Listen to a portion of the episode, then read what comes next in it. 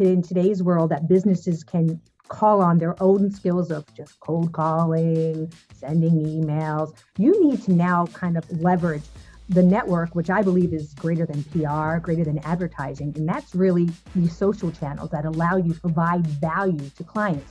And in providing value, you're able to build relationships and nurture those relationships so that you can eventually get to what everyone wants, and that's a conversion. So I think it's a strategy. I think it's something deliberate. And I think you need to really know your client and what's of value to them. Welcome to the Making Sales Social Podcast, featuring the top voices in sales and marketing. Join hosts Bryn Tillman and Bill McCormick as they discuss the best tips and strategies they are teaching their clients so you can leverage them for your own virtual and social selling. Here are your hosts, Bryn Tillman and Bill McCormick. Welcome to Making Sales Social. I'm Bill McCormick. I'm Bryn Tillman. So Bryn, tell everyone who's joining us today. So I'm excited to bring on a friend that I made through business. So this was a perfect example of social selling gone social personal, actually. We became pretty good friends. But our guest I'm about to introduce was the CMO of one of our very first large corporate clients during the pandemic. And so although she now knows this, we created a significant portion of our delivery, the way we do today, based on the needs of the company that at the time she was the CMO. So I'm so excited to introduce Bonnie. She has now launched her own program and doing some great things. So, you know, Bonnie, I'm going to let you introduce yourself and tell everyone a little bit about what you're doing today. Thanks, Bryn. Thanks. And thanks, Bill. I'm so excited to be here. So, yeah, I've been in marketing for the last 2 decades. Mostly in the real estate finance segment, but I'm finding myself having, you know, gone through some of the LinkedIn training with you and post-pandemic, during the pandemic, how LinkedIn really just became so critical that I've found this great love for it. You know, it's so funny. You've taught me so much, and I've learned so much from the social classes, and I've learned so much about how useful it is now in today's world, especially with sales, that I'm integrating in every aspect of what I do. So I'm currently publishing my first book, which is something I wanted to do for some time. And that's really exciting, as well as looking at for some other consulting opportunities, as well as a new position to find home. But everything in which I kind of am now focusing really has a very strong social selling kind of aspect to it, which I think will continue to be very important as we can move forward in 2021 and beyond. That's great. So my mind, the wheels are spinning about some questions, and we want to make sure we talk about your book towards the end. But Bonnie, we ask every guest the same first question to kick things off. What does Making Sales Social mean to you? Well, I think it's the new hybrid, right? I don't think in today's world that businesses can call on their own skills of just cold calling, sending emails. You need to now kind of leverage the network, which I believe is greater than PR, greater than advertising. And that's really these social channels that allow you to provide value to clients. And in providing value, you're able to build relationships and nurture those relationships so that you can eventually get to what everyone wants, and that's a conversion. So I think it's a strategy. I think it's something deliberate, and I think you need to really know your clients and what's of value to them. And I think it's very helpful to sales now. Before, you'd be taking a gun and just kind of spraying out there, hoping to get every and all lead. Now you're able to really target in and say, these are the segments that I want to focus on.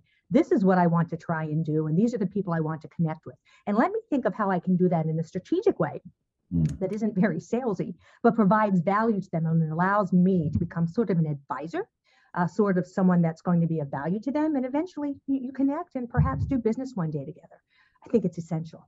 Yeah, I absolutely love that. I want to dive deeper into your perspective on that. But before I do, I want to kind of go back to something that I think we started with, which is, you know, you come from a pretty prominent CMO position at a very prominent company in the real estate world. And you were there for a significant portion of your career. I think it was 17 years. Is that right? Yes. Yeah. Yes. Right. So you bring an enormous amount of knowledge and skills from the corporate CMO world.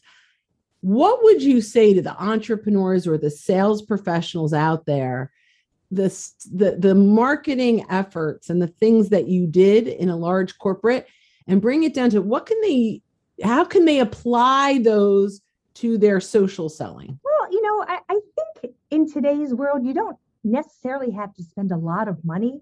If you start slow and you're able to start, connecting in meaningful ways, and then able to create a small list of those people who would bring tremendous value to your business, and just start kind of figuring out how you connect with them and build a relationship with them by maybe creating a piece of content, sharing something that you know is of value to them. It's small baby steps, right? A lot of time, executives and sales folks say they don't know where to start, and they don't have to start big. You can just find something that's of value that's already posted, and make small steps in engaging in a meaningful way, not just selling them. I think I know I don't like getting those immediate boom, connect, then sales pitch right in your inbox. But what are things that you can pay attention to say, I know what that challenge is of someone looking to buy their first property. I know what that challenge is of that CEO who is worried about, what's going to transpire, in the economy. And can I send them something of value, engage with them in that respect to help maybe solve some of their problems? I don't think it has to be something, where you have to go a huge campaign. Start small, maybe 5 or 10 folks, more from an account-based feature, and figure out how you can start to get in front of them in a way that's going to be mutually beneficial, and then take it from there. Sometimes it just grows organically. Next thing you know, you're seeing these folks a lot, and you start connecting and you start commenting, and then you build this relationship similar to how you would if you met them in a room. But let's face it, that's not happening anymore. So we have to think creatively. So I heard something in there that I think resonated with the corporate mentality and how to bring that into the entrepreneur or individual sales professional, which was account-based, right? So I absolutely love, we call it account-centric sales versus account-based sales, because most companies today don't assign a finite number to sales reps that they usually not, they still do, some still do, but usually there's some room for prospecting net new. So we call it account-centric sales.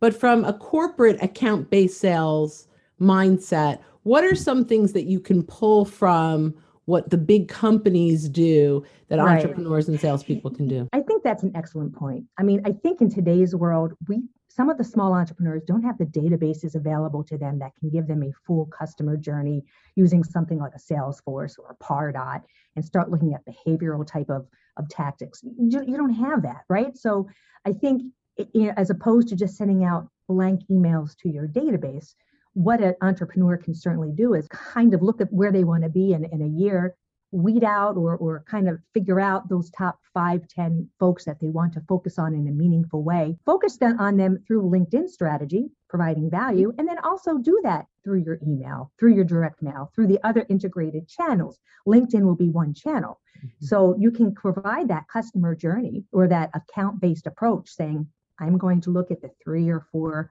decision makers within this company and try and get in front of all of them in an integrated fashion, and then kind of lay out that plan.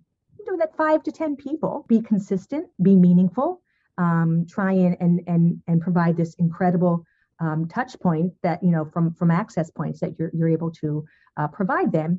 And then you'll see some results. I think the problem is that you have, these larger companies that can do that in an automated fashion. As an entrepreneur, you can't, right? You have to think about scrappy ways that you're going to be able to provide that same type of experience, but we don't have the resources. So, you can do it on a small scale, follow in theory what large companies do, but do it in a way that's really focusing on those top low-hanging fruits or those top wish list fruits that you want to garnish at some point, and create a little roadmap. I love that. Yeah, and so what I love about this is, so what I'm hearing is, basically taking a marketer's approach to selling.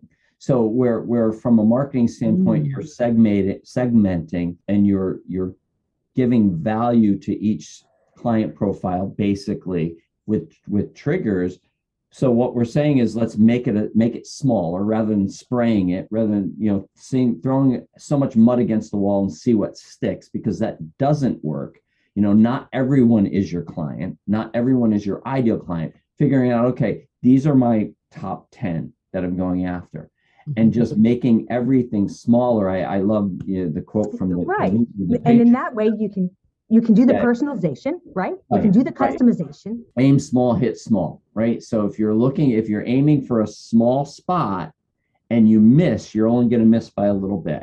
And that's the same idea, that if we focus on a certain segment, we can customize that, which is going to give us a better return. And also those that we don't quite hit with that, we're not going to turn them off because we're not spraying and pitching. You know, what we're, you know, just the other day, somebody reached out to me and it's something that I'm not interested in. It's a product and service I'm not interested in, but in the way the person reached out, I didn't feel like, all right, I never want to talk to you again. I added them to my network, and we're gonna have a conversation just as a networking call. So I think that's what I hear from you. I love that. I love that. Yeah, I think that's where a lot of marketers are headed towards, more this account-centric, you know, account-based personalization, customization. And you know, if you're an entrepreneur, you can't do that at scale. You don't have the resources. But at the same time, as an entrepreneur, just sending out, you know, blanket approaches to something isn't going to get your value. You're probably going to get less quality of leads. If you can kind of really focus on those that you know have sure business for you, and you hit 1 out of 10, but that now person is able to bring you a lifetime of value, your ROI is, you know, increased tenfold, because you have something that you can go to now for the next 10 years. And all those resources that you would spend on just a blanket approach have now been pushed towards something that you know is a little bit more definitive. That's the beauty, I think, really of LinkedIn as well. It provides you that. Yeah, I love it. I mean, there are so many ways we can use LinkedIn. First, to build the list, right? So a couple things. If you look at your ideal client, your favorite client, you can now find more companies like them, number one. Number two, this is my favorite, or our favorite really, is the social proximity and socially surrounding people inside of these organizations that you can do with LinkedIn, right? So you've got your top 10 that you've sourced out because they match your ideal client persona. Now with LinkedIn, you can start to find the 8, 10 people that you're talking about right inside of LinkedIn. So if you have a champion that you're talking to internally, instead of saying, you know, who else is responsible for, you know, are you the only one responsible, or who else should we bring in on this? We can say, you know, hey, Bonnie, I noticed there are, you know, 5 or 6 other people inside the organization that typically come in around this time to start talking about the solution.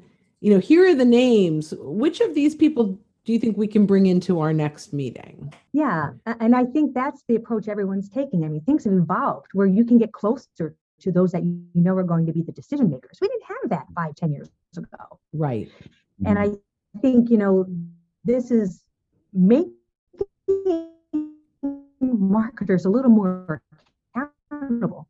I mean, you can get to the point now, virtual metrics, you couldn't do that, you know, 10 years ago. You didn't have the data, you didn't have the systems, you didn't have the capability.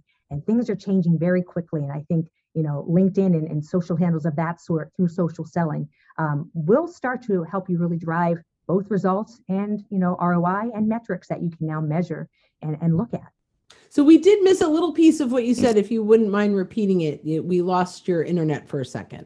Okay. Yeah. I'm saying you have such a toolbox in front of you now that we didn't have 10 years ago. You can get closer to those clients now. You can understand their needs and wants a little bit. So we can be much more deliberate. You couldn't do that 5 or 10 years ago. You didn't have the data capabilities, systems capabilities, and LinkedIn has helped provide that. So that's around social listening and research, really. Right? Absolutely.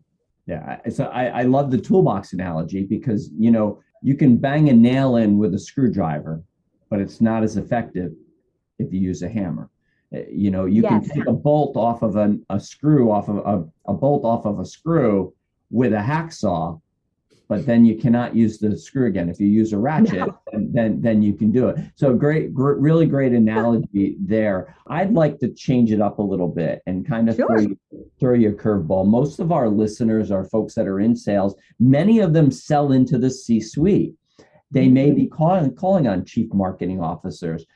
Tell us a little bit about your time in the C-suite.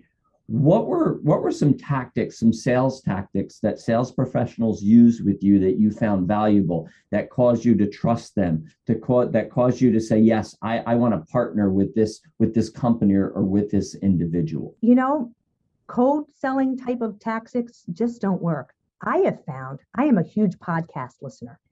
I have to tell you, I have gone and made more connections through listening to podcasts than I have through anything else. A, it gives me, someone strong credibility.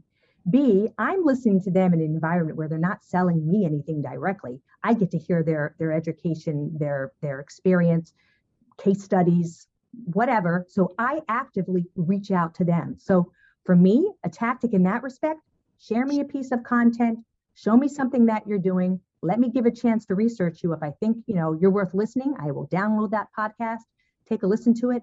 And I have actively sought out 5 to 10 people from anything that I'm doing to find more information about, to maybe just say, hey, you are doing a rock star job.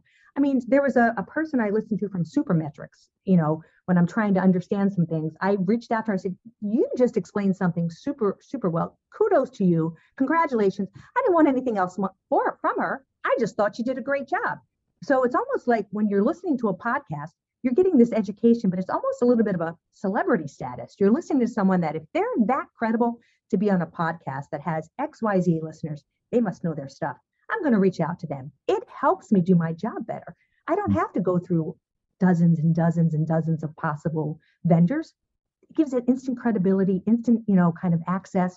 And to me, send me something like that I can listen to and learn from. Your foot's in the door. Mic drop moment right there for our listeners. Rewind this, go back and listen to this. Rewind. There's a stat, go back, whatever.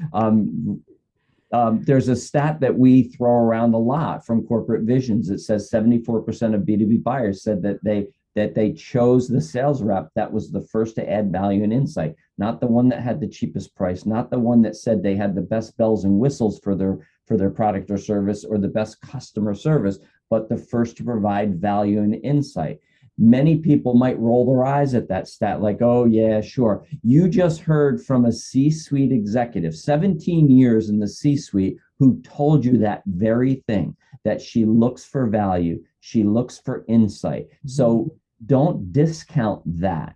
Go back and look at your posts and see, are you providing value and insight? Or are you just spraying sales stuff out there, hoping somebody finds it and hoping somebody raises their hand? Bryn, you were going to say something. Yeah. So we just closed the first big piece of business that I can clearly lead back to YouTube, right? Yeah. So they were vetting out LinkedIn trainers. We actually have a small YouTube following because it's new for us. Mm-hmm. But they found our content and reached out and did all. So this is, I hope I get this right. Is it 57% of the buying process? I don't know if that's the right. I think it's 68 actually. 68%. 68% of the buying process is done before the sales rep even has the first conversation. Mm-hmm. This was proof of that, right? They watched our videos. They reached out. And they already did all their vetting. They were down to us and one other trainer. Bonnie, you researched us, right? Before. Well, I will give you tremendous kudos on that, because I have to tell you, saying, look, we looked at 15 to 20, different vendors. A, your content was spot on. B, the customer service and the personalization and the listening to what our needs were was spot on. The feedback and the response of, we need X, Y, and Z very quick.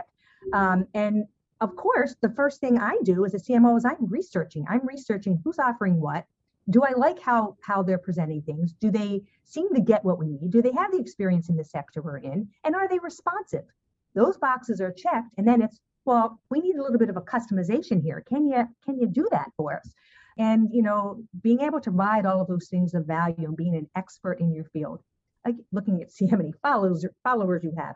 What are the testimonials? What is the feedback from other folks? What referrals do you have? All of those elements go into the cake of, are we going to, is this the recipe we need for what's going to help us move the needle? And you did. So we're still here. I mean, I'm still here after, just kind of meeting Bryn, and we become fast friends because I think we align a lot. But I think, you know, your brand and what you guys do is spot on, and it's developing that relationship, which is you don't see that with many businesses. I say many times as sales professionals, we have a sales process, and we like to force that on our clients sometimes because that's what we've been trained, and it's what we know. But I think what you just heard Bonnie say was there's a buying process. And that's really what we have. And that's what we catered to with Bonnie when we were going through the discovery phase. As our friend Jeff Bajorik says, we weren't doing discovery on Bonnie and her company. We were doing discovery with Bonnie and her company. How can we help you? How can we move this forward the best way? So I think if you go back and re-listen to this, you're going to hear some real keys that will tell you some real great strategies if you're reaching out to the C-suite, if you get a call with someone in the C-suite, on how you can move that forward. And a lot of it starts with, what are you doing now on social right now? What kind of content are you creating, and how are you conducting those calls? So, wow, just really. And are you doing what we say all the time is detach from what the prospect is worth to you and attach to what you are worth to the prospect. When you can do that, you will sell more than you could ever imagine, because you're really doing what they need, not what you need. For sure, for sure. Well, I think we really just scratched the surface, but unfortunately we're coming to the end of our time together. Bonnie, thank you. This was so good. Tell everyone a little bit about the book that you're writing. Oh. It has not a lot to do with marketing, but it's funny. You know, my mom is 90, and over the years, she's just been hysterical. And, you know, it's funny, if you look back a generation or so ago, things have changed tremendously. So it's a little bit of a memoir of her life, but it's also life lessons. And I think in today's environment of running and fast-paced internet, you know, and just being on all the time, she really brings you back to a little bit about what made family and what made a simpler life, and so that's what I hope to convey to folks that are interested. But she's funny too. That's so special. That's so special. So tell our listeners how they can connect with you and find out more about you. Sure. MeetBonnieH.com is my website. That's where it has everything with respect to my book, but BonnieHabing@gmail.com as well. Feel free to shoot me an email, and of course I am on LinkedIn. So I'm on there every day. You know, it's like my favorite new thing now. So, and thanks for having me. Thanks for all that you do and bring to the business and to the profession. Appreciate it. Our pleasure. Yes, it was definitely our pleasure. And listeners, thank you so much for spending your time with us. Make sure you catch the next episode of Making Sales Social. And as you're out and about this week, don't forget to make your sales social. Bye-bye, everyone. Thanks for listening, and join us again for more special guest instructors bringing you marketing, sales training, and social selling strategies that will set you apart. Don't forget to subscribe to get the latest episodes from the Making Sales Social podcast. Leave a review down below. Tell us what you think, what you learned, and what you want to hear from us next. You can also listen to us on Apple Podcasts, Spotify, Stitcher, and Google Play. Visit our website, socialsaleslink.com, for more information.